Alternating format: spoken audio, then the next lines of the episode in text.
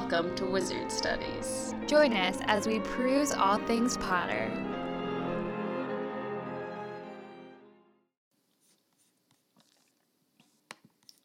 Hello and welcome to Wizard Studies. I'm Audrey, And I'm Katie. and today we are talking about Fleur Delacour, the part Veela, mostly wizard. I don't know what to say about her. Um, Tri Wizard champion, Beauxbaton student, wife of Bill Weasley, member of the Order of the Phoenix, badass witch. Well, I'm going to talk about that later. Okay. I feel like even if she wasn't an official member, she counts. Yeah. But whatever. We'll, we'll get into it. We don't know what the induction ceremony entails for the Order of the Phoenix. Oh my god. okay. Um, this episode topic was requested by a listener. Um, Leia, thank you for this suggestion. I'm really excited to talk about Fleur because I feel like she doesn't get that much attention, but she's definitely a pretty deep and interesting character. yep. So, starting off with her name, her name is Fleur or Floor. I think I've heard people pronounce it both ways. I always just say Fleur. Fleur. Yeah, um, Isabel Delacour, um, Weasley. So I, I think either the Wikia is assuming she changed her last name or like it's been said that she changed her last name because it had Fleur Isabel Weasley like um, maiden name Delacour. So. And her name comes from the French phrase fleur de la cour, which is her name, meaning flower of the court.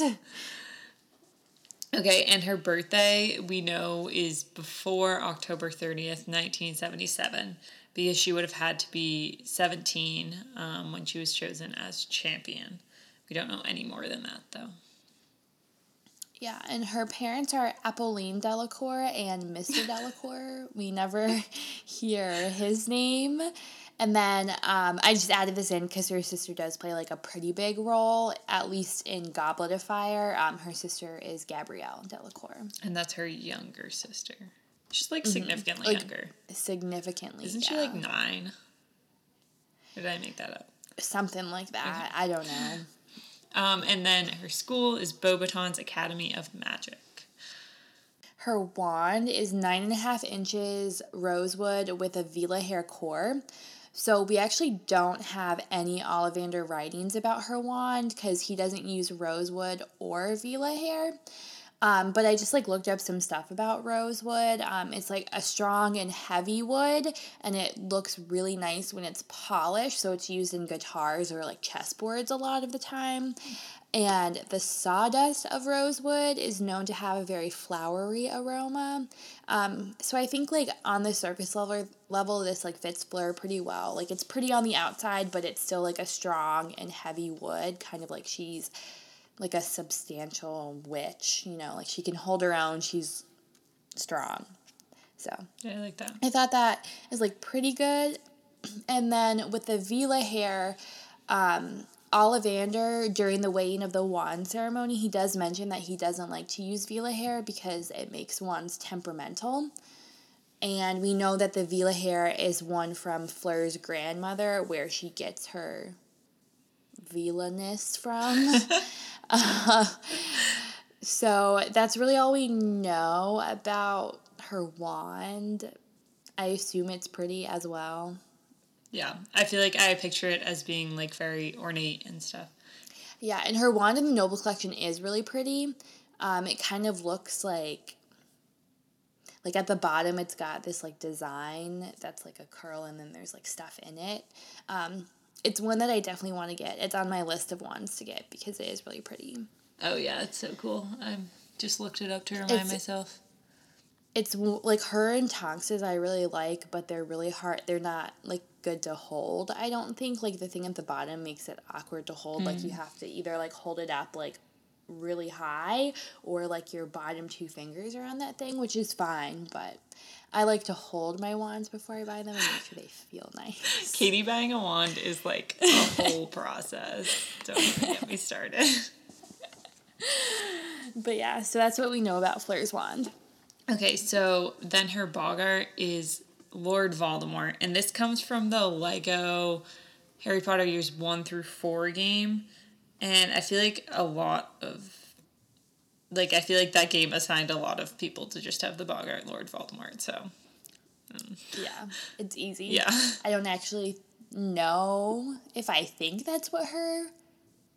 I feel like maybe post four, yeah, like even though she didn't see him come back, but like having him like kill one of her friends because I think I talked about this in like the Triwizard tournament part, but like I guess her and Cedric actually got like yeah, semi close throughout the year. Um, so maybe like post that, I could see Lord Voldemort being her Boggart. I think it could also be like tied to that something like similar to Mrs. Weasley's because I feel like Fleur is very like family oriented. Um, and I feel like it could be something like with like seeing her sister or Bill or somebody um, dead, like their corpse.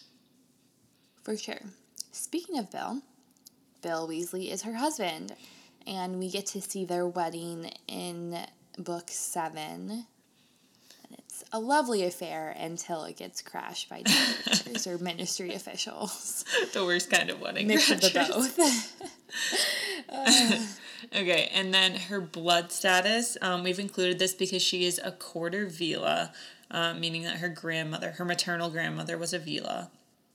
Um, and so Vila are prominent in Slavic mythology, and so it's not the Veelas in um, the Wizarding world are not the same as those in mythology, but um, it's kind of assumed that that's where J.K. got the idea and kind of took from it.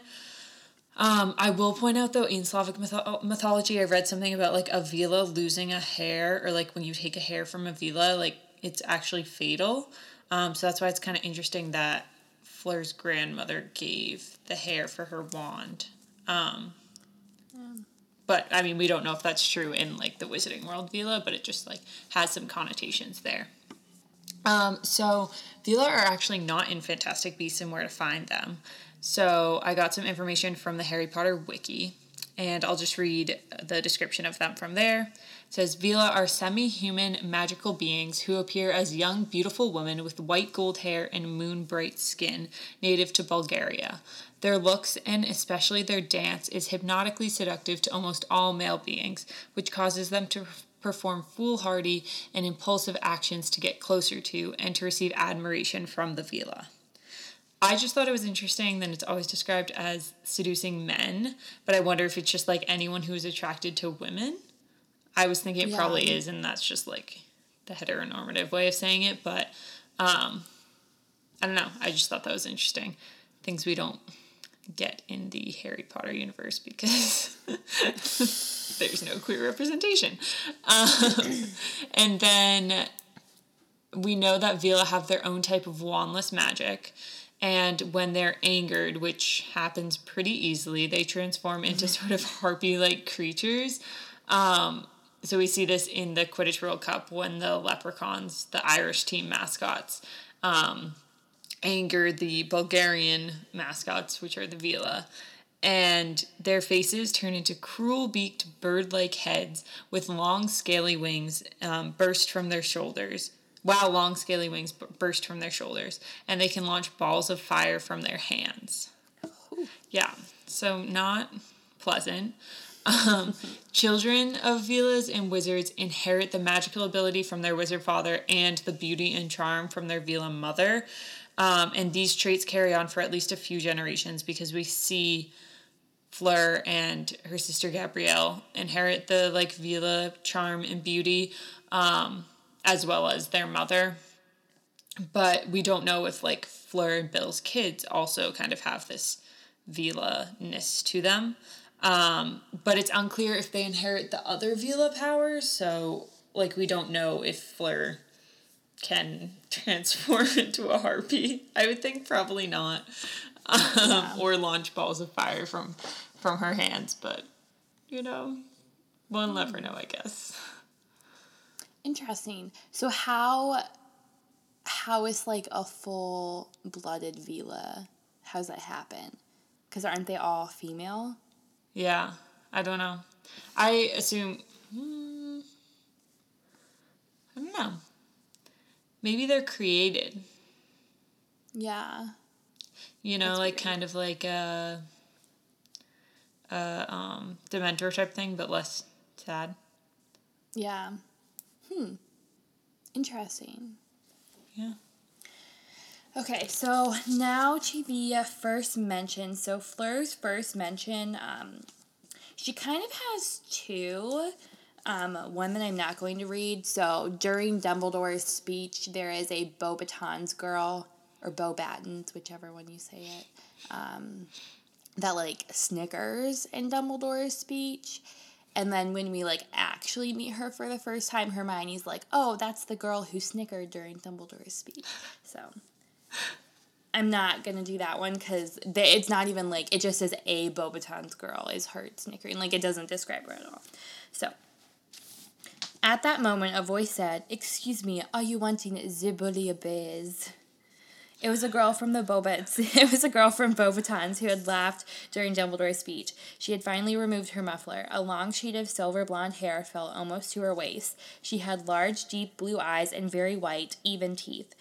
Ron went purple. She stared. He stared up at her, opened his mouth to reply, but nothing came out except for a faint gurgling noise. you have it, said Harry, pushing the dish towards the girl. You have finished with it? Yeah, said Ron said breathlessly. Yeah, it was excellent. The girl picked up the dish and carried it carefully off to the Ravenclaw table. Ron was still go- Google goggling at the girl as though he had never seen one before. Harry started to laugh. The sound seemed to jog back to his senses. She's a Veela, he said hoarsely to Harry. Of course she isn't, said Hermione tartly. I don't see anyone else gaping at her like an idiot. But she wasn't entirely right about that. As the girl crossed the hall, many boys' head heads turned, and some of them seemed to have become tempor- temporarily speechless, just like Ron. I'm telling you, that's not a normal girl, said Ron, leaning sideways so he could keep a clear view of her. They don't make them like that at Hogwarts. Yikes. Yikes. Um, I think it's hilarious how they describe her perfectly even teeth. Yeah. Uh, it's also like Harry never really seems to be affected that much by Yeah. Because even in the World Cup, like, I think he might. Well, because he has, like, the binoculars on, I think, when it first starts. Yeah. So, like, I don't know. There's, like, he, like, doesn't really get affected by it even at the World Cup. and not nearly as affected by Fleur. No. It's interesting. I feel like like other boys are affected. Like we see like Roger Davies and stuff, but I feel like it's just Yeah. like kind of this bit that Ron's like the most affected. You know, like I don't know. So And then she ends up marrying his older brother. yeah. Uh. Yeah, it's interesting. I mean, that's like, I like, I don't know. I think that first mention does all it needs to do. Yeah. Like, we don't even hear her name in that. Yeah. It just like introduces that, like, this is the Beauxbatons girl that's name is going to get picked, basically. Because then when you like, it comes back around, you're like, oh, we've like met her before. You know, like, that's kind of all it does. Right. And her only distinguishing feature is that she's absolutely gorgeous, you know, Right. because that's all that really matters. Right. And for mostly. Yeah. I think that's like all you really get from her, at least like through the first half of four. Yeah, for sure. All right. So now onto her Myers Briggs personality type. I had some trouble with this, but I think I settled on one that I liked. Um, it's the ESFJ personality or the consul, which um, have t- I've talked about it for- before. I know we used this for Cedric. Is this the- yours? Yeah, this is Katie's Yeah. as well. Um, and I think maybe a little bit different reasons. Um, I think actually it probably fits Fleur better than it fits Cedric. So, people who share the consul personality type are, for lack of a better word, popular, which makes sense given that it is also a very common personality type. In high school, consuls are the cheerleaders and the quarterbacks, setting the tone, taking the spotlight, and leading their teams forward to victory and fame. Later in life, consuls continue to enjoy supporting their friends and loved ones, organizing social gatherings, and doing their best to make sure everyone is happy. Obviously, the popular thing, like she was well liked and popular at Beauxbatons and Hogwarts. Um, and that's probably largely due to like her being part Veela and like charismatic in that way. But I think also, at least like her fellow Beauxbaton students probably respect her for like her intelligence and her skills in magic, um, which we don't like really see the Hogwarts students picking up on that much. And then so like obviously like the high school stuff totally makes sense. And then I think the later in life like kind of shifting that popularity to like this like support role um, was very accurate when we think about Shell Cottage and her um, like taking care of people and kind of like the house being opened up as a safe house and stuff like that. Like, I think it I think it works with the surface level that we see of her in school and then the like um, deeper Fleur personality. Consuls are more concerned with fashion and their appearance, their social status, and the standings of other people. Practical matters and gossip are their bread and butter, but consuls do their best to use their powers for good. So Ginny and Molly like see the like her being concerned with fashion and appearance and stuff like that um, as very shallow, and I think like you could totally interpret it that way, but she does have this like other layer under her where she really is like morally good and cares about people and cares about like fighting Voldemort and like kind of just like the good cause. Consuls are altruists and they take serious seriously their responsibility to help and to do the right thing. People with a consul personality type will base their moral compass on established traditions and laws upholding authority and rules, rather than drawing their morality from philosophy or mysticism.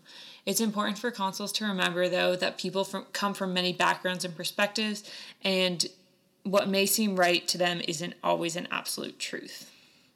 Um, the altruist personality, like characteristic, um, staying in Great Britain to fight Voldemort. She could have gone back to France, but like she is. I mean, obviously she stays in Britain also because of Bill, but like she's dedicated to like the good of the wizarding world, and she also followed the whole like following basing their moral compass on the like laws and rules um, she was very much a rule follower, thinking Harry shouldn't be allowed to compete in the tournament, and kind of just like, oh, he's too young, he's not competent enough, and was obviously convinced otherwise with the second task.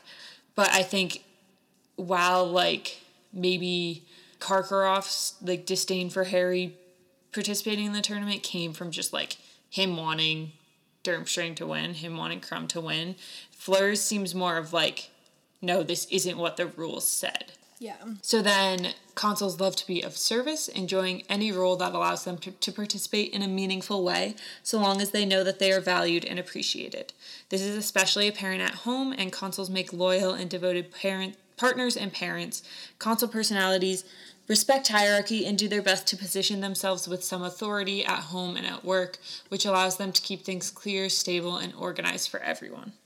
And I think this this comes back to the Shell Cottage thing again, which like I know she wasn't always the happiest about. Like she just got married and now her and her husband are like housing all of these like Ollivander and um Griphook mm-hmm. and Luna and Dean, but like she still does it as long as like kind of people are like recognizing that she's making this sacrifice. And I think like Bill obviously does a lot for the order on like more than that level and she's like willing to like stay home and like do the work that he like wants her to be doing and she like sees the value in that even though she's like mm-hmm. not totally happy with it. Yeah. Coming to terms with their sensitivity sensitivity is Consul's biggest challenge. People are going to disagree and they're going to criticize, and while it hurts, it's just a part of life. The best thing for consuls to do is to do what they do best. Be a role model, take care of what they have the power to take care of, and enjoy that so many people do appreciate the efforts they make. I think that, like, I feel like we could see, like, her snobbiness when she's younger and in school as kind of like being sensitive and she's like not really letting people get to know her more and she's like a little off-putting because she doesn't like when people like criticize her or disagree with her. And then finally, the strengths and weaknesses. So, the strengths we have strong practical skills, strong sense of duty, very loyal, sensitive and warm, good at connecting with others. And I've like talked about this a few times already, and I will talk about it more later. But what sticks out to me most with Fleur is her loyalty and service to the people she loves. So we see she's incredibly dedicated to Bill um, and her sister Gabrielle, and then even like Harry and Ron once she sees that they like saved Gabrielle. And she's also loyal to the causes that she believes in. So she's willing to make the sacrifices for the order, um, putting up, opening up Shell Cottage, fighting in the Battle of Hogwarts, Battle of the Seven Potters, and I couldn't remember. We'll get on this later, but the astronomy tower, she like shows up, right? Yeah, but I don't think she was there fighting. Okay. At least they didn't find any evidence that she was there fighting. Yeah. Okay, and then um, weaknesses are worried about their social status, inflexible, reluctant to innovate or improvise, vulnerable to criticism, often too needy, and too selfless. I definitely see the like social status thing from when she was in school, or like that's the perception of her. Don't really see the others, maybe the vulnerable to criticism a little bit. I don't see her as being like too selfless. And she does like innovate and improvise kind of if you see like with Bill becoming like kind of sort of werewolf, like she's very like flexible with that.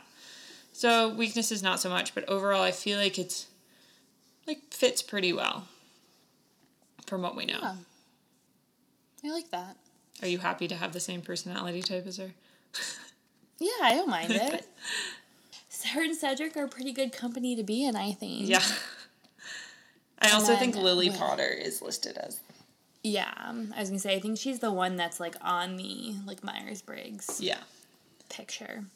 Okay, so now I'm gonna go through her performance in the tournament. So first, I'm just gonna kind of go through like the facts of what happened, and then there are some like interesting reasons why she performed the way she did. So in the first task, she was assigned the common Welsh green. Um, she did know about the dragon before because Hagrid showed Madame Maxime the dragons, but everybody knew about the dragons, so did- everybody's just even again. How did Krum learn of them?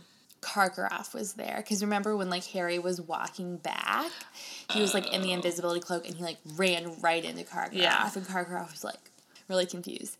She went second right after Cedric. Um, she was able to lure the dragon to sleep with a sleeping charm, which is impressive because we do see that it takes like multiple wizards to stun a dragon. So we kind of get the impression that it takes strong magic to affect them and like we kind of learn that from Sirius as well because their like hide is so thick I think is the reason why he says that. Mm. I also feel like this is like kind of fits like her her like personality, like the fact that she uses like a charm and like a sleeping charm too, like kind of like like lulls the dragon to sleep. It I feel like it like fits with the like Veela like charisma. Yeah, I also think it's like pretty non-violent. Yeah. You know, like some of the other ones took a tactic of like attacking. Hers Yeah. was very much like passive, which isn't a bad thing. So the dragon, she was successful in putting the dragon to sleep, but when it snored, it shot off a like burst of fire and it hit her, so her skirt caught on fire but she still was able to put it out and grab the egg. So overall, she performed like pretty well in the first task. The only knock was that she was caught by the fire, which also happened to Harry. um And Cedric. Yeah, so I don't know. I think she did like really pretty well on that, and like her even getting hit by the fire was like kind of a fluke, anyways. So I think she like performed pretty well in the first task when Yeah. you like actually think about it. In the second task, she figured out the egg, presumably from help. I would say like everybody gets help in it, so I assume that she also got help. She decided to use the bubblehead charm to breathe under the lake, which is the charm that Cedric also uses, and she does perform it successfully, just like Cedric. But while under the water, she's attacked by Grindylows and she was forced to forfeit.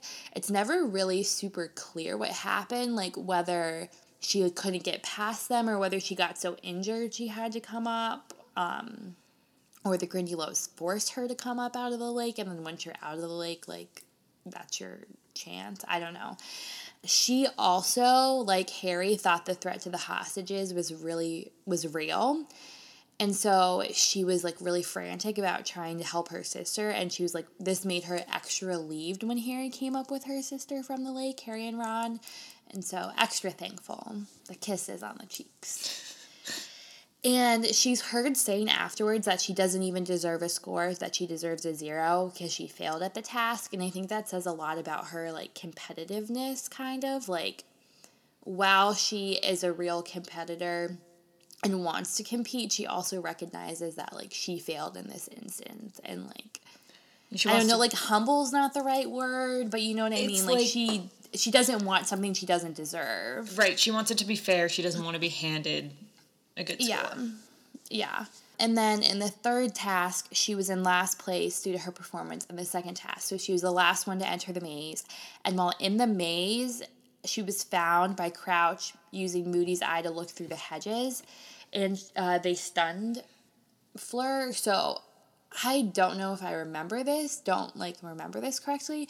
But so did Krum stunned her while Imperius, or was it Moody in the maze that stunned her? Do you remember? Because in the wiki, it makes it seem like Moody did it. But then I was reading something else that said that Fleur, or that Krum under the Imperius curse did it. I feel like I remember, like, Barty Crouch Jr. explaining that he Imperius Krum to attack to Fleur. It. Okay. Either way, she was stunned, but and it was Moody's fault. Yeah, I don't. Fault. I don't feel like because I because didn't like Cedric see Krum attacking her.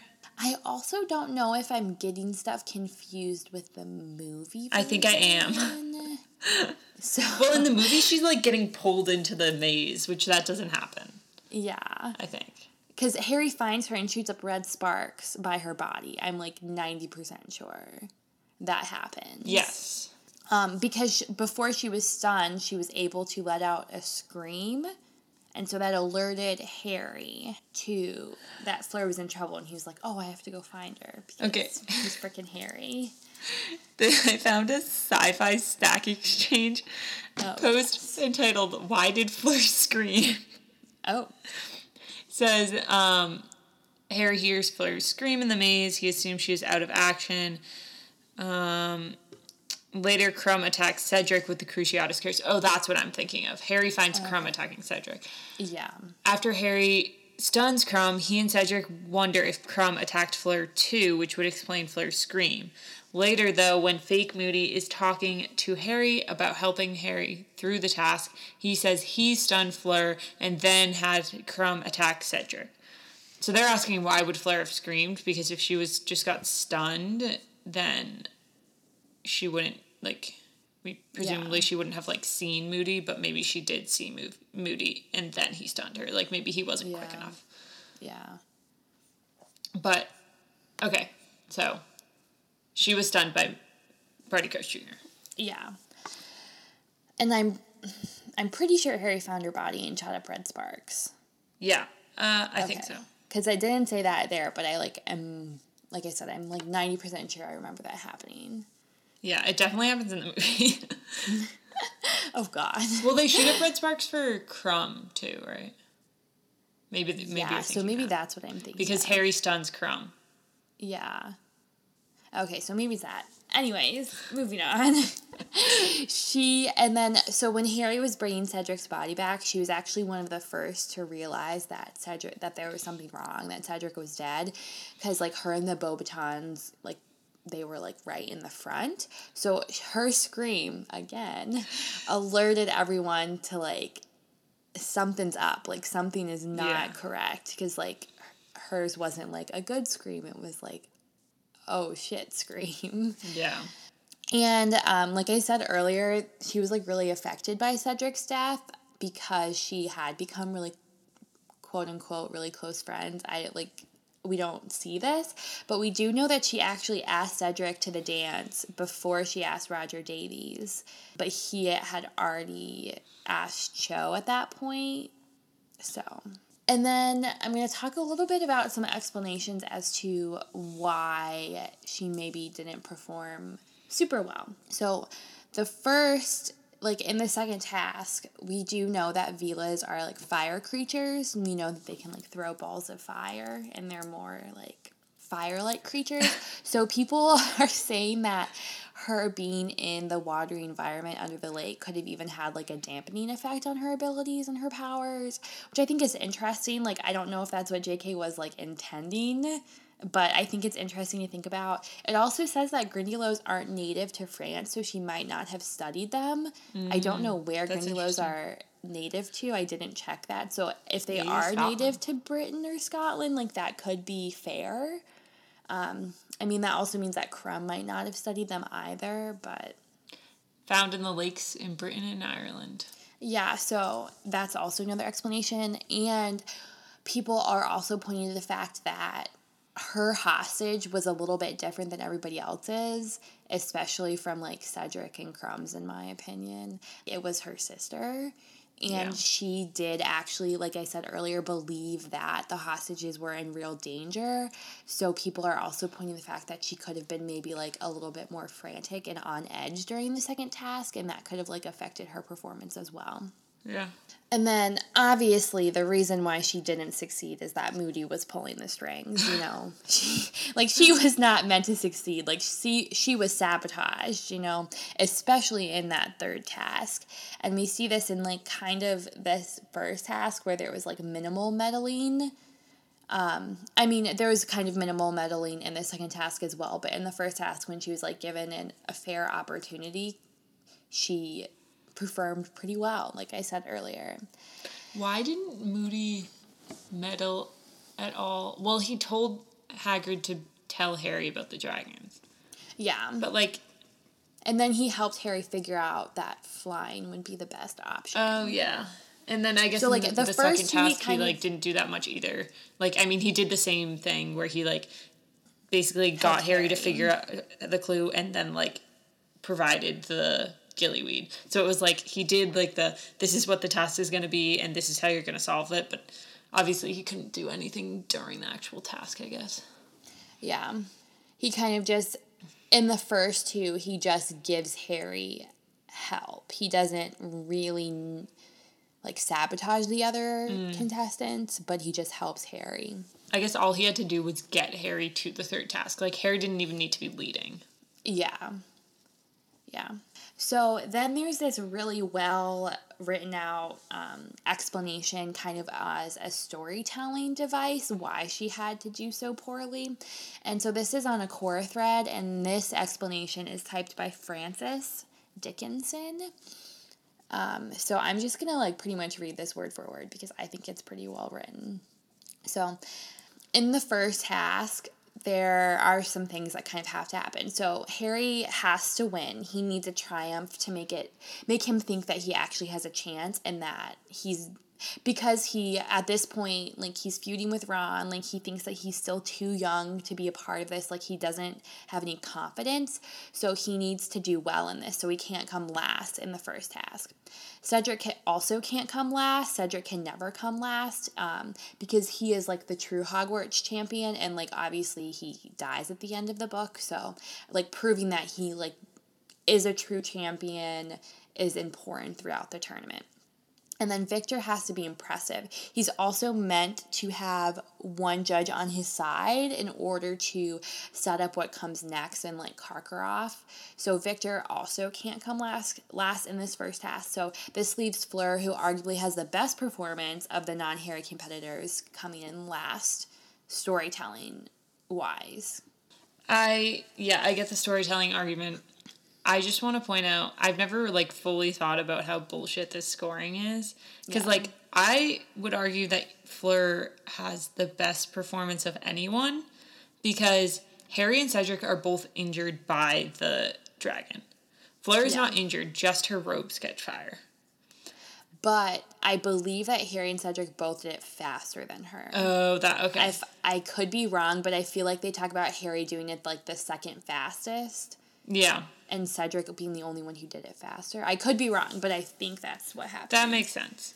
A- But little still. bit. But also, like, Krum caused the dragon to go into convulsions and, like, smashed a bunch of its other eggs, which, like, isn't one of the points is that you're only supposed to get the golden egg and, like, the other ones are supposed to be. I don't know if that's, like, explicitly said, but yeah. seems like it They don't want to be be out here killing innocent baby dragons. Right. So like I don't based on that, like I know there's the time aspect which I don't fully remember, but I don't and like I know that the judging is not accurate, but like I just wanted to point that out because I had like fully fallen for the like, oh yeah, like like literally every time I've read four, I've been like, oh yeah, Fleur like she like was fine in the first task, but like wasn't anything outstanding. But like I think there's an argument to be made that she was the best or one of the best. Yeah, no, I agree. And I can't remember how she did scoring wise. Did she actually come in last in the first task? I think she did. Oh, geez. Harry came in second, Yeah, Cedric came in first, though.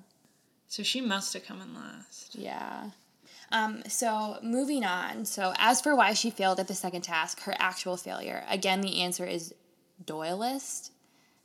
I don't know what that means. I think the like it's like a narrative. Like, yeah, that's like what I assumed. Yeah. Um, we have the following requirements. Harry needs to succeed. He's our protagonist. Like Harry can't fail at any of these.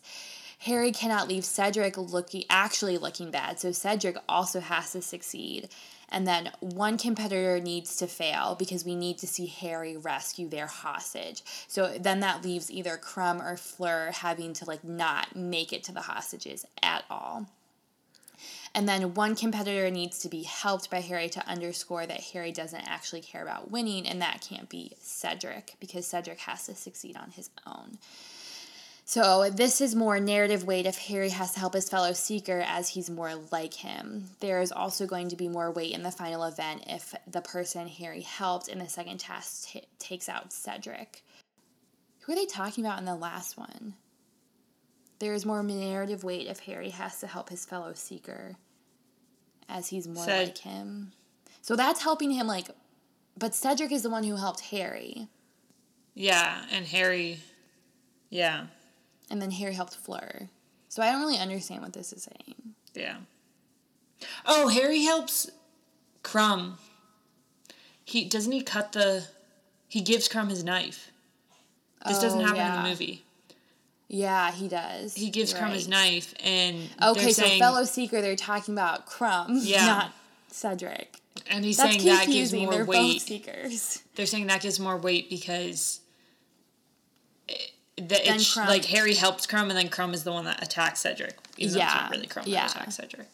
Okay, that's confusing because Cedric and Krum are both seekers. Yeah. Okay. A couple points. So I had when I had read your notes on this, I had read that like the person who was helped was Fleur, but it's it's Krum. This is what we were talking about the knife Yeah. thing.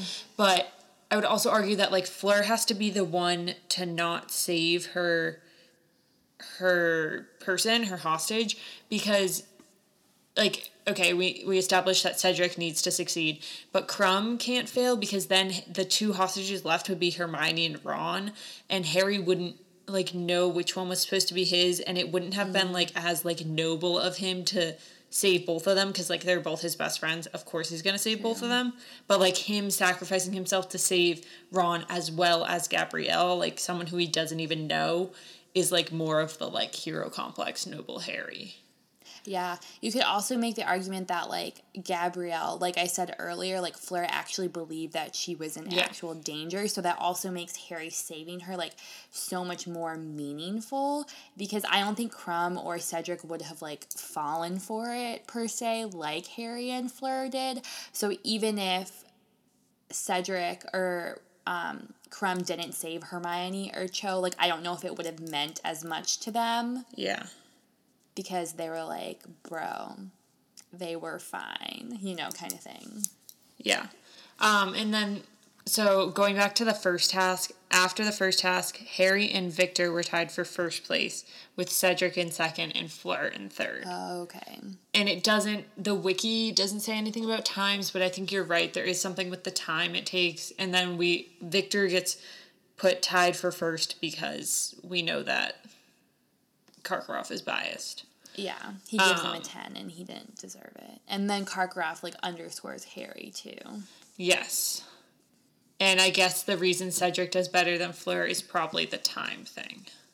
Yeah, I think so. Because I think Cedric was the fastest, but like he got the most injured, Injured. from the dragon. Yeah.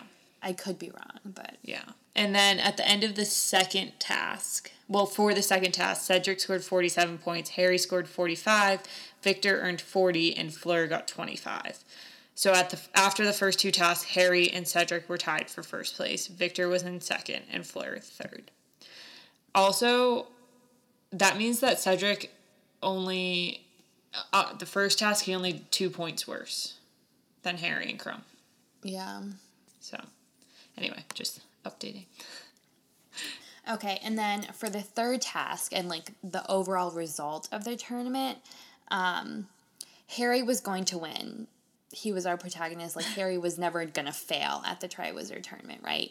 And then Cedric was going to get equal first, so they could share the trophy. And then Cedric had to become the spare because I think again it meant so much more to Harry that it was Cedric there and not Krum or Fleur. Um, so that and to has them too. and Britain yeah, and- for yeah. sure. Like we've so established that- Cedric as like this perfect Hufflepuff. Yeah, and like he is argu- arguably like one of the most innocent characters that Yeah. we see throughout the series, and so like it makes his death so much worse, and that he was killed for like no reason, basically. Right. Um, So this leaves Victor and Fleur each placing no higher than third. However, third and fourth place is decided by Fake Moody. So Fake Moody stuns Fleur to make her fourth, and then puts Krum under the Imperius Curse, and he's third. So, I mean, it didn't really matter which order he did, but like that was what was going to happen. Whoever he stunned was fourth, and mm-hmm. whoever he Imperius was third. And so it makes a lot more sense for the champion from Durmstrang to be the one that gets um, that is using the dark arts later. So it makes more sense for him to have cast the Cruciatus curse on Cedric because like we know that Dur- Durmstrang is like a dark arts based school, and I think it would have been a lot more suspicious if Fleur was cas- casting a Cruciatus curse, just because like kind of throughout this whole time, like Victor is like this sulking, like kind of mysterious figure. Yeah. Like we never really learn that much about him. We don't really learn his like personality that much, other than the fact that like he's in love with Hermione.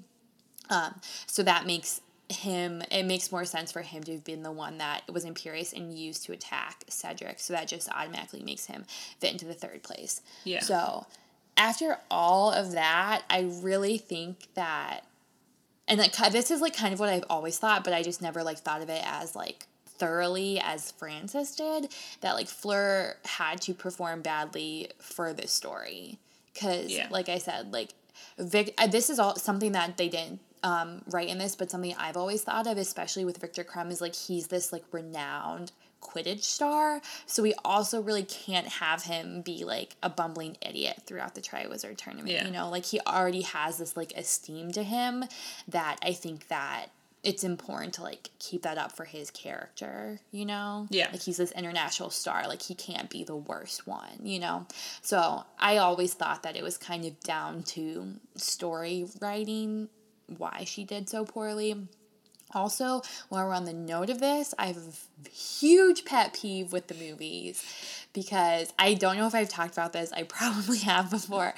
But Beauxbatons is not an all girls school, and making it an all girls school in the movie makes it seem like the only way a girl could have been a champion is from an all girls school. And then she's that like really grinds my gears. yeah, because that makes it look even worse that she's the worst champion. Because like other than that, like like we said, I think we, especially in the first half, we proved that she was like fully competent of being the champion.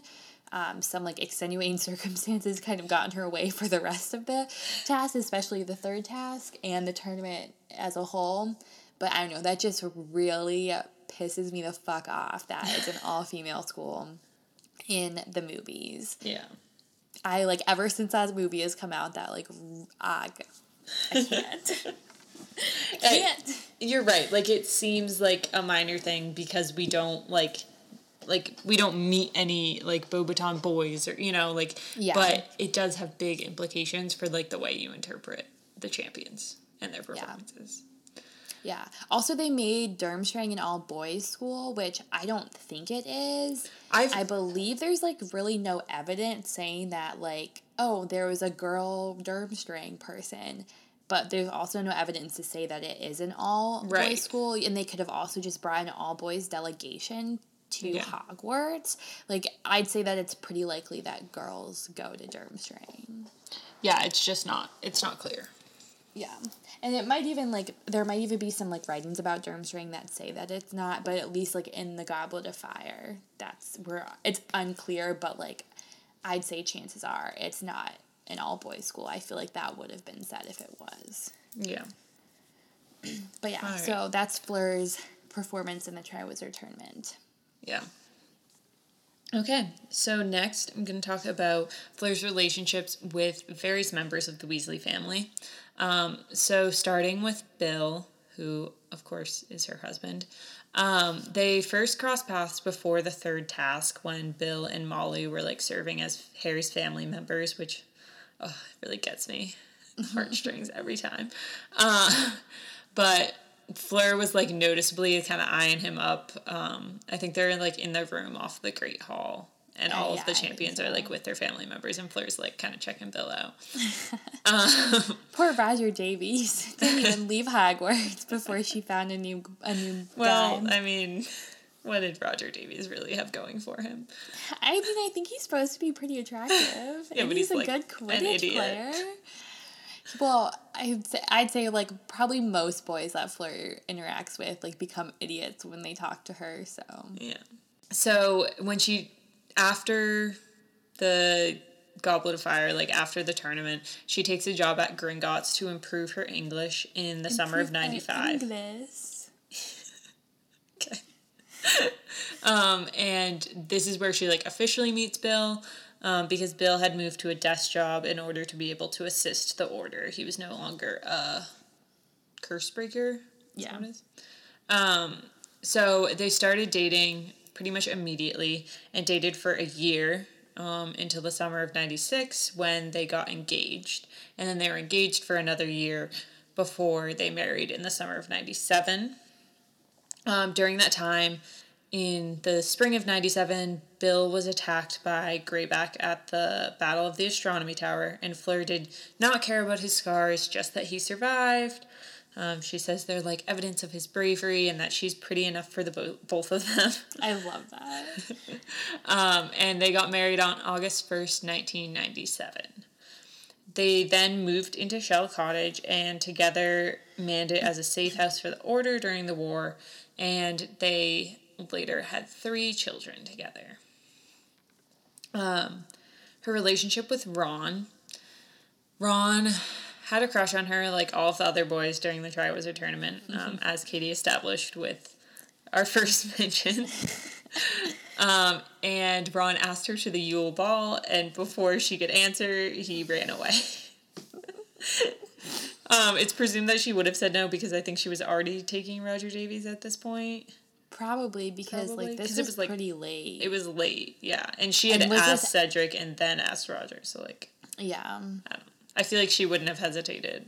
You know, she would have just like, I mean, to be fair, not to bash Ron, but I think that even if she hadn't have already asked, or I think maybe Roger asked her, I can't remember. Even if she had not already said she would go with Roger, like I don't think she would have. well, yeah, because she Ron. doesn't know him at all. Like, Can you imagine like, just like not knowing somebody and then like going on a date with them for like four hours, like where you have to sit in front of the whole school and like, you have to like eat at your dance in front of the whole table and, school like, and dance and like just spend that much time with them, like. It's not even like not knowing like oh you're both at Hogwarts in the same year but they're like in another house like Yeah, um Padma and Ron like at least they Yeah. knew of each other like yeah. and that didn't go well That gives you that's giving me anxiety. um, so then, but after the second task, Fleur was extremely appreciative to Ron for saving Gabrielle, even though really Harry was the one who did it. Um, but she like gives them kisses on the cheeks, and then I think she says goodbye to him at the end of the year when she comes and says goodbye to Harry. The two were friendly, like when she became part of the Weasley family. Ron obviously did not have a problem with her.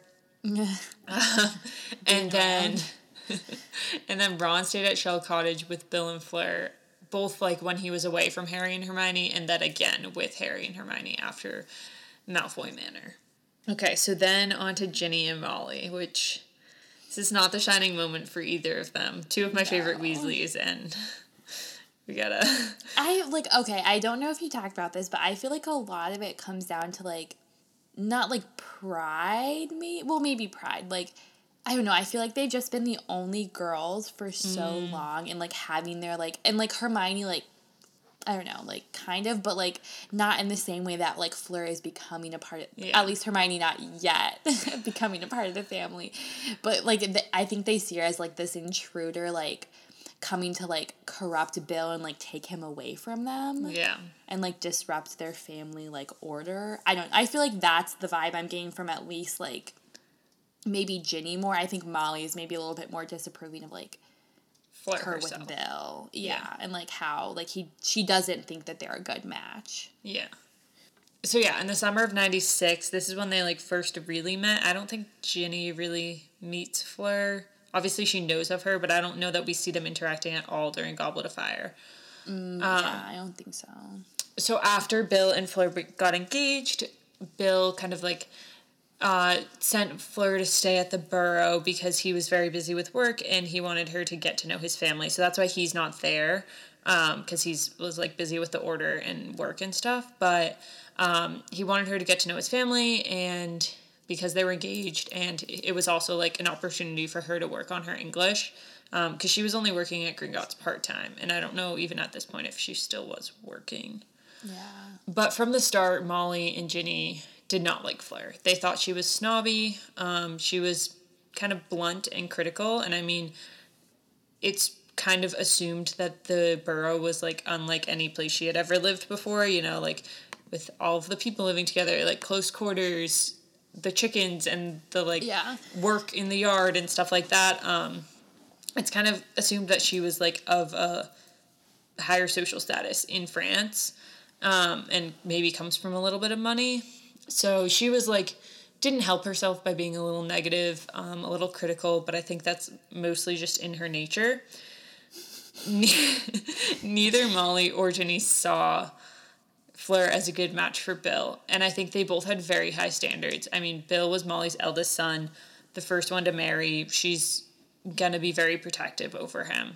Um, and Ginny basically just idolizes Bill like he's her oldest brother and she we see her like I think it's earlier in the series or maybe it's even in the same time like she's talking about how she like likes Bill's earrings and tattoos yeah. or whatever. I don't know if he has tattoos, but like he probably does. Let's be honest. she like clearly I mean Bill's super cool and she clearly like thinks he's really cool and idolizes him obviously way more than she idolizes Percy and like I think she's closer with Fred and George so it's less of like a idolizing and more of like yeah. they're just like they're her older brothers. And i feel like bill being so much older than her like he probably didn't torment her like her other brothers did.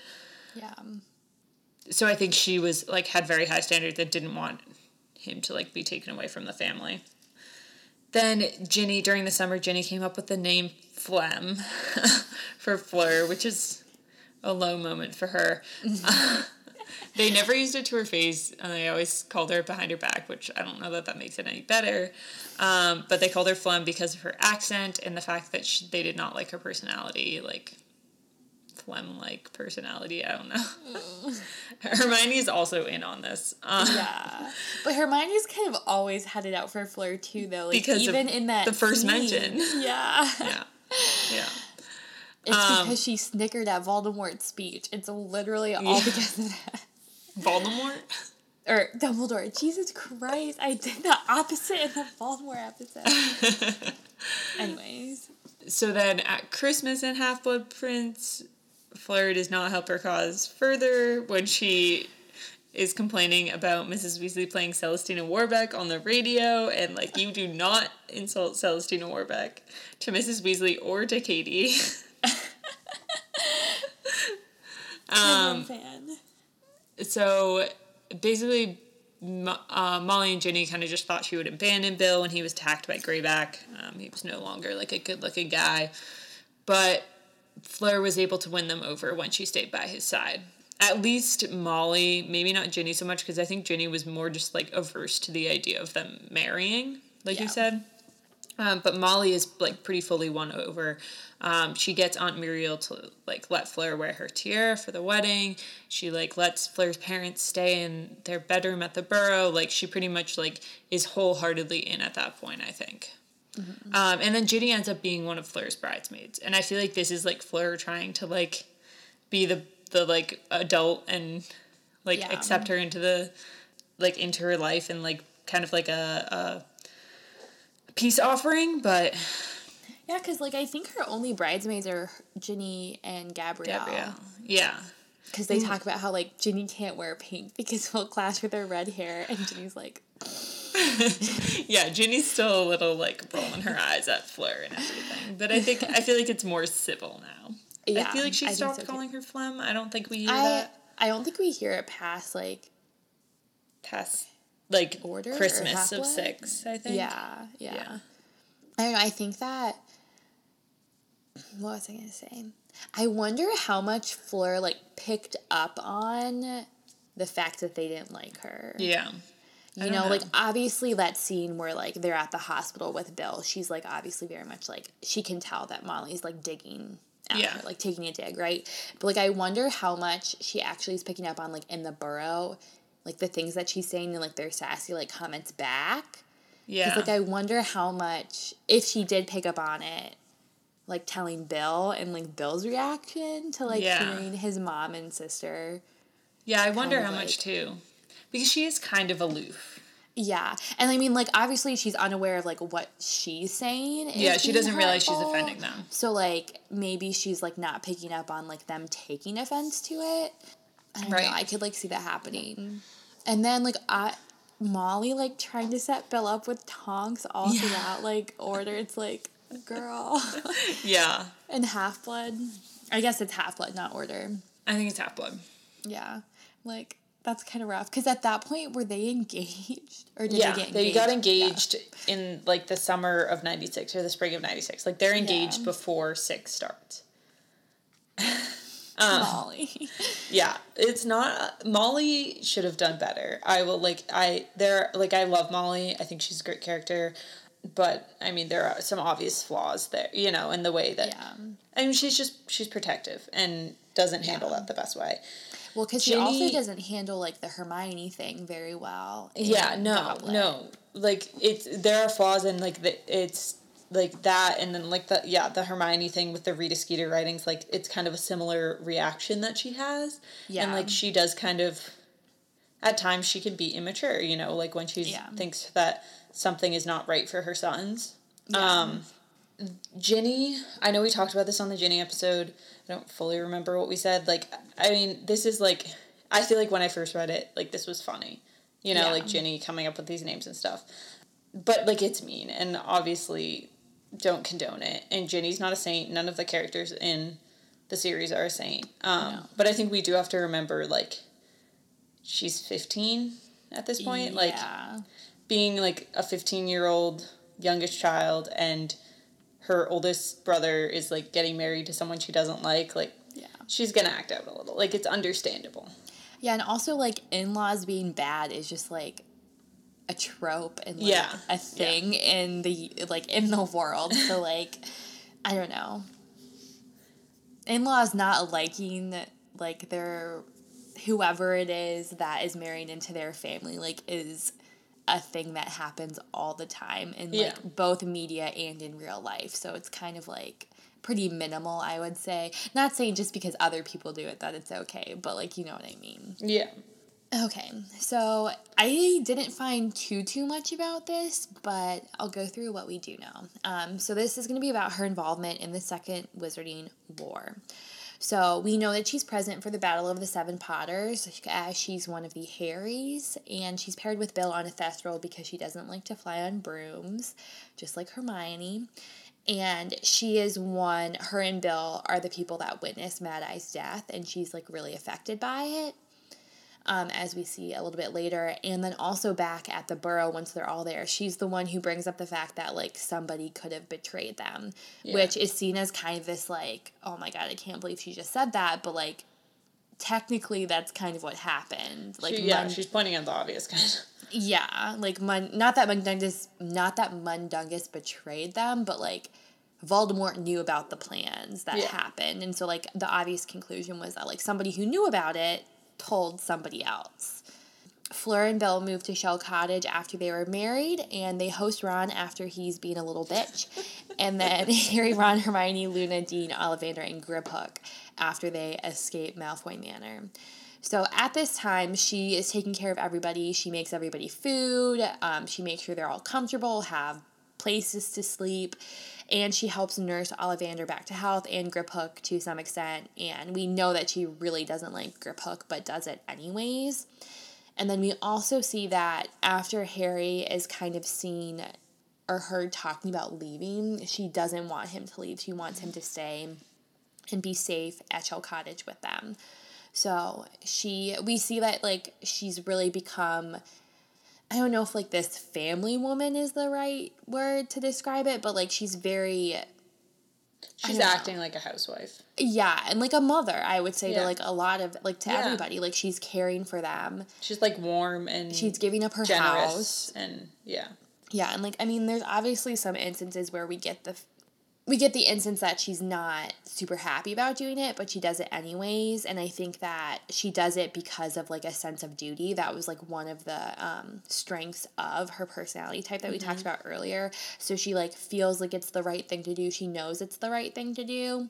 And so she does it anyways. And I think probably like Bill also helps her like like you know when they like go into the bedroom at night and she's like really upset bill's like it's fine like we got it don't worry this is for this reason like you're doing a great job you know? Like i think that yeah. bill is like also supporting her while she's supporting everybody else because obviously like she needs somebody to support her and i think bill is that person for her. Oh, they're so good together. They are. And then so she does show up with bill at the battle of hogwarts to never be seen or heard from again. So I have no idea what she does during the Battle of Hogwarts. I mm. think I mm. could assume that she fights. Like she, we know that she's a pretty capable witch. Doesn't like when Percy when they're all like standing together before when Percy shows up, she like pulls Harry so and pulls, Remus aside. Yeah, so she pulls Harry and Lupin aside so that like Percy can have yeah. like some privacy with his family, and they start talking about Teddy, right? Which is interesting because I'll bring that around later. Oh yeah. um, so she's also just like she's become like pretty tactful. I think. Mm-hmm. Um, I think she's a little bit better about like hiding her. Uh, what's the word I'm looking for? Like hiding the fact that she's not super happy about the amount of people in her house because I don't yeah. think she's ever like it's implied that like whenever she leaves Griphook, she's like angry, but I don't think she's like angry in front of Griphook. Yeah. You know, kind of thing. Or like letting people know that she's angry. And I think she does really like Ollivander because like she said so Ollivander then leaves to go live with Aunt Muriel, I think. Oh, I thought it was like, with the Tonks. Oh, maybe it's Ted Tonks. Anyways, like she gives or not Ted. Um, her Ted's tiara, um, Muriel's tiara to Ollivander to give back to Muriel. Oh yeah, yeah, yeah, Because she's very like, I have to make sure I get this back to her. So like, I think she's just become like pretty tactful and like not like a good person because like she was always a good person, but like you know what I mean. Like she's become very caring. Yeah, she's matured a lot. Yeah, for sure. Um, and then after the Battle of Hogwarts, she was granted medals of honor from both the English and French ministries for magic. So I think that's pretty cool. Again, like I wish that we would have seen her like in battle just to like prove that she fought. You know, yeah. like even if it was just like, oh, and Fleur was battling this person, you know, like yeah. just in passing. Like I assume that she did because she showed up and like I said, she's like a fairly capable witch, at least to the point yeah, that she was picked for the Triwizard tournament. Yeah. So and she like got a job at Gringotts, which like I can't assume is like the easiest thing to do. I don't yeah. know. And like I mean, your point earlier, but like we don't fully like she's never fully talked about as like a member of the order, but like she just as well is like you know like Yeah. she's in the battle of the seven potters, which is basically like the inner circle of the order. Yeah. Um, and like the fact that she shows up at at answers Neville's call for the Battle of Hogwarts, like and the all the stuff that she did for like the safe house, like she's a member of the order in my eyes. yeah. So now I'm going to talk about her Hogwarts house, which, like her personality type, I had a lot of trouble with this, but this was the opposite reason. I felt like she was fitting, I could come up with the reasons for everyone. So I want to make my arguments, see what you think. Um, I kind of had a house in mind going in, and I think that's still the house I'm going to go with, but Okay. we'll see. So, the case for Ravenclaw. A lot of people Oh wait, just just... to be clear, like she doesn't go to Hogwarts, so like we don't know what the Oh yeah, is. this is what Hogwarts says she would be in. Sorry, no, you're good. we are Pottermore sor- sorting her. yes. Um, So the case for Ravenclaw, um, a lot of people just like argue this or assume this because J.K. wrote it so that the Beauxbaton sat at the Ravenclaw table, which okay, that doesn't really mean anything to me. But she's clearly very smart and like she was chosen for the tournament, so like had to have been a capable witch, which doesn't necessarily mean Ravenclaw, but like she's probably pretty intelligent, you know. She can be pretentious, which is is a bit of a Ravenclaw trait. Um, like during the Goblet of Fire, Fire at Hogwarts, um, not accepting Harry as the champion, and then the whole Half Blood Prince in the Burrow part. And she is driven to improve her English. You, she like wants to improve. She wants to learn, and she's accepting of Bill after he is attacked by Greyback. And I see that like sort of acceptance of differences can be argued as a Ravenclaw trait. Gryffindor, she had to be brave to fight in the Triwizard Tournament, or to participate in the Triwizard Tournament. Essentially joined the Order and stayed in Great Britain to fight, even when she could have just returned home to France.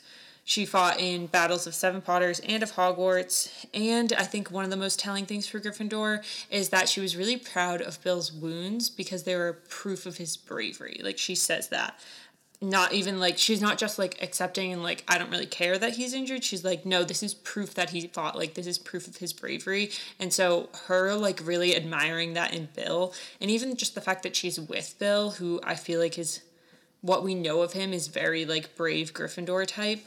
I think that shows that she values that trait. Hufflepuff, um, she's extremely loyal to those that she loves, Gabrielle and Bill particularly, and then Harry gets um, kind of adopted into that. She's hardworking and has a strong sense of duty um, and is warm and kind, like what Katie was talking about with caring for people at Shell Cottage. I think that kind of shows all of that.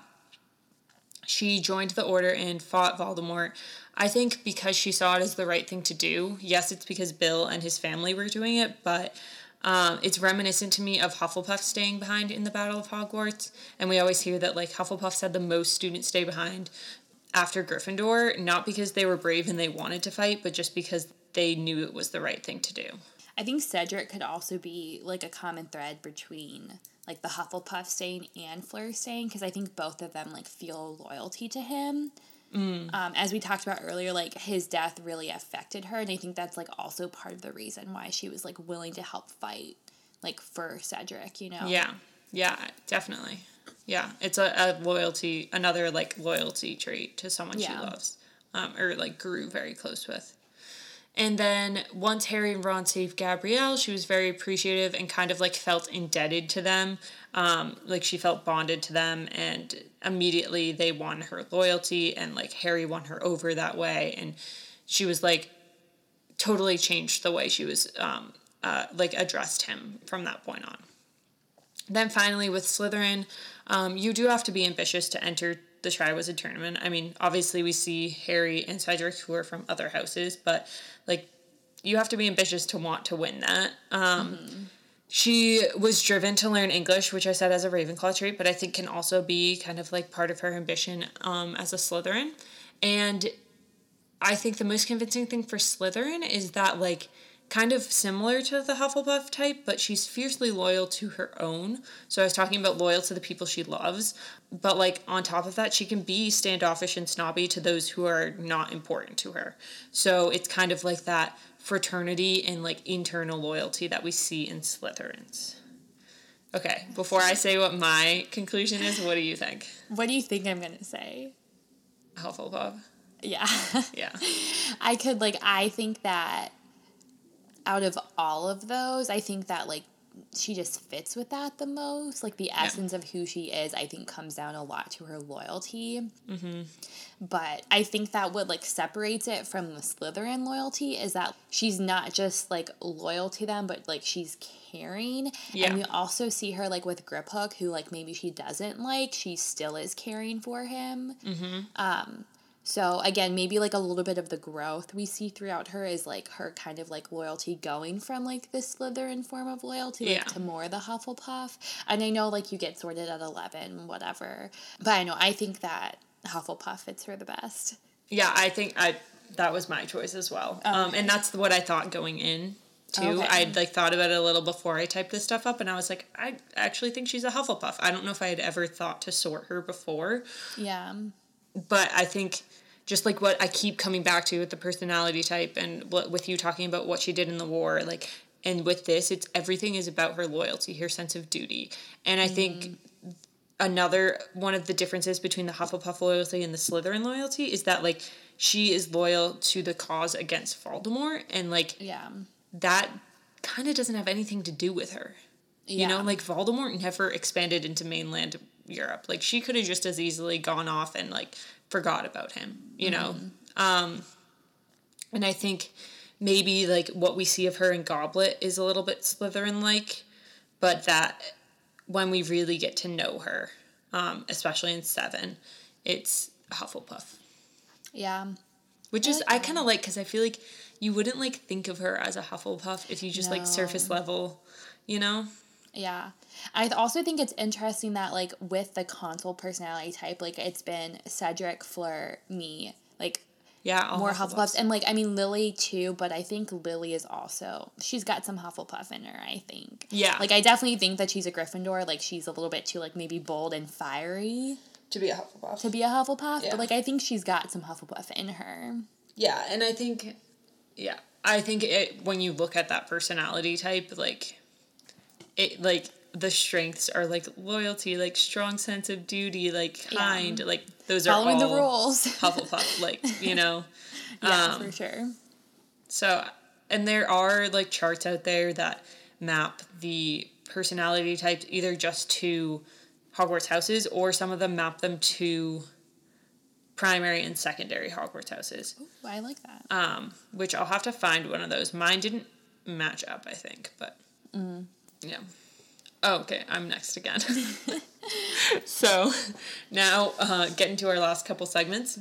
oh, I need a Katie's trivia corner for the episode. Hold on, I'll think about it. Okay, you think while I talk about the drink, which we've already talked about, because it's um, so from Archie Thomas's book, it's the Cosmopolitan for Fleur de Liqueur, and this is the drink that Katie and I made when we were together. So I think I already read this, but just a basic Cosmopolitan, um, and the description is that we're pretty sure that this is the perfect drink for Fleur. Classy it may be, perhaps even a little snobbish, but pretty tasty nonetheless. I liked it. yeah, it was good. I still don't have a trivia corner. Yikes. I'm trying to think of something. Okay, well, I'll go ahead and just do the where they now, anyways. so, Bill and Fleur married. They have three children Victoire, Dominique, and Louis. So, we see Fleur had as much naming rights to their children as Harry did over his children.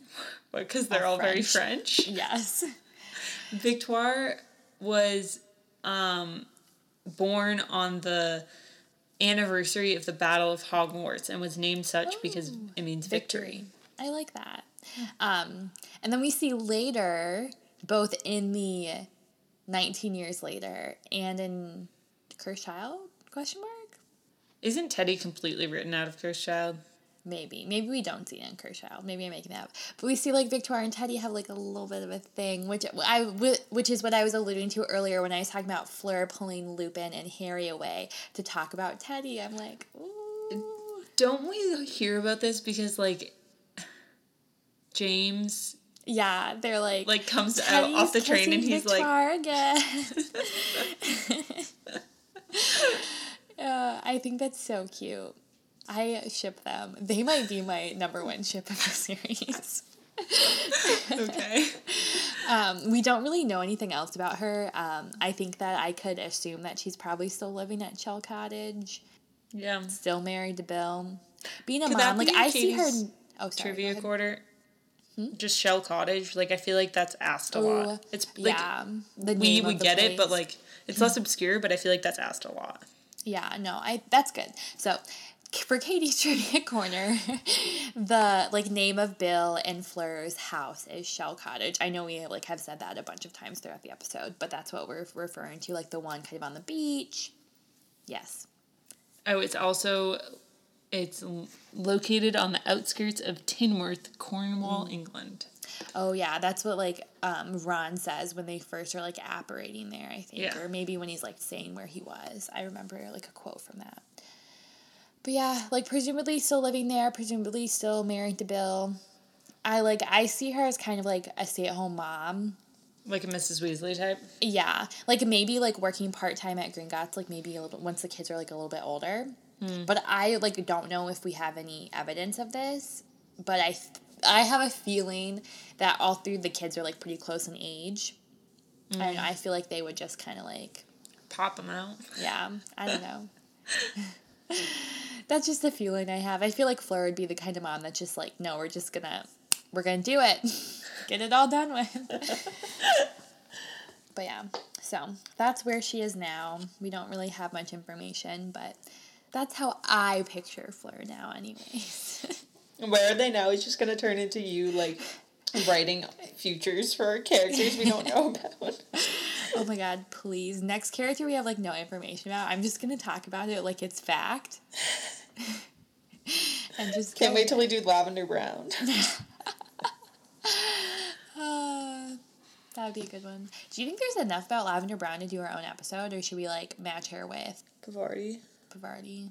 I have no idea. And Padma. We'll we'll cross that bridge when we get to it.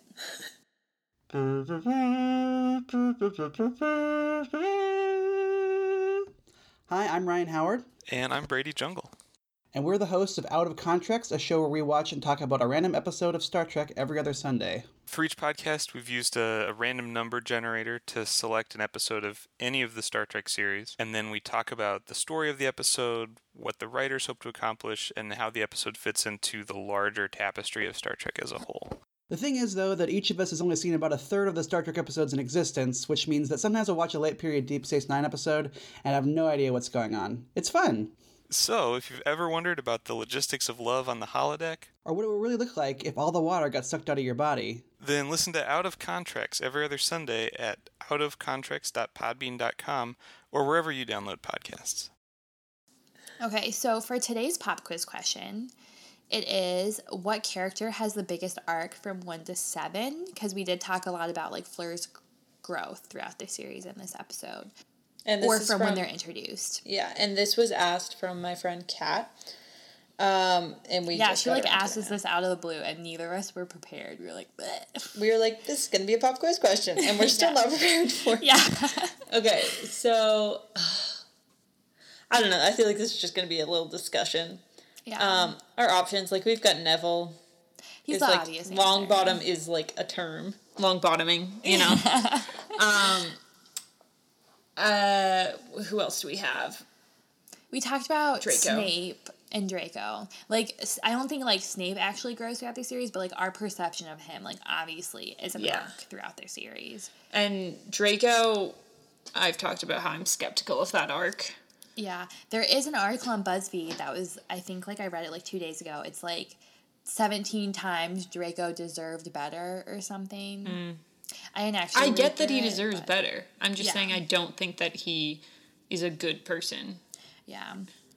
I mentioned Peter Pettigrew. Like again, I don't know how much of an actual arc that is, but like a but just like rise in stock. Like a, a slight step up. Yeah. um, right before he um, dies. Yeah. I don't know. I think you could make a pretty good argument for Hermione too. Uh, yeah. Yeah. Yeah. Like from her from like the first time we meet her. Like I think she like her arc is pretty like like I think she arcs early in this series. Like I don't think her arc carries from like one to seven, but maybe like one to four kind of thing. Yes, I think Like so, becoming like more confident, like less timid, less like book only smart, but like also like world smart and like magic smart. You know what I mean? and like changing from the one who's like we could die or get w- worse, get expelled to like five. Like she organizes Dumbledore's army. Yeah. also Ron, I think, Yeah. um, really grows. Ron's is a little bit of like I think it. I think it takes him a long time. It's like a very slow build, and then like the end of seven, it's like oh he finally gets there. yeah. because I think he is very immature for a lot of the series, very temperamental, but in the end, like, like for example, him um, remembering the house elves, mm-hmm. like him Big growing moment. to be a more accepting person because of his friendships with um, Harry and Hermione and Hagrid, Yeah. and kind of him getting rid of the biases that he was raised with, um, just being raised as a, a pureblood wizard. yeah. I think that's a pretty good argument. Also, becoming a like very competent wizard. Yeah. And like more confident too. Like Yeah. not only competent, but like Confident, yeah. confident. Yeah. I know. I think those are all good. And Percy, I think, Yeah. oh, Yeah. which both of us are kind of. I think the issue with us answering this question is we're both very skeptical of the Yeah. redeem the redemptions of characters, particularly in Deathly Hallows, um, like Snape and Percy. Like we see those like final good things as not really being Yeah. not erasing know, the like, past. I have faith that like Percy really did come to his senses and is like wants to be part of the family again. But I also just like don't love that it took him that long. You know Yeah. what I mean? Like I get that he was like blindly ambitious at the ministry and just like wanted to move up like at whatever cost. Yeah. I don't know. Just like I don't know. Like I I can't forget his past sins. You know what Yeah. I mean? I think like neither of us are super forgiving, so this makes this question difficult. Yeah. Yeah, I think really any of those characters. I think maybe talking about it, I'm most convinced by someone like Ron. yeah, I feel like like I think I would say Hermione. Yeah. I think like I'll and then again like obviously Neville is like the classic. Right. Right. All right. So go subscribe to us on Apple Podcasts, Google Podcasts, Spotify, anywhere you listen to your podcasts. Um, you can download and listen to our episodes released every other Tuesday. Um, also, rate and review us on Apple Podcasts. Then you can find us on Facebook and Instagram as Wizard Studies Podcast and Twitter as Wizard Studies. You can also email us at wizardstudiespodcast at gmail.com. If you have any episode ideas, again, thank you, Leia, for this one. Um, I mean, we were going to get around to Fleur, but you kind of just prompted us to do it a little bit earlier, and I think we're both glad that we did. I think it was one that we are kind of both looking forward to. Um, you can also send us pop quiz questions or just contact us about anything. Yeah. All right. As always, thank you so much for listening. And remember, just do your best. We'll do the rest. And learn until our brains all rot.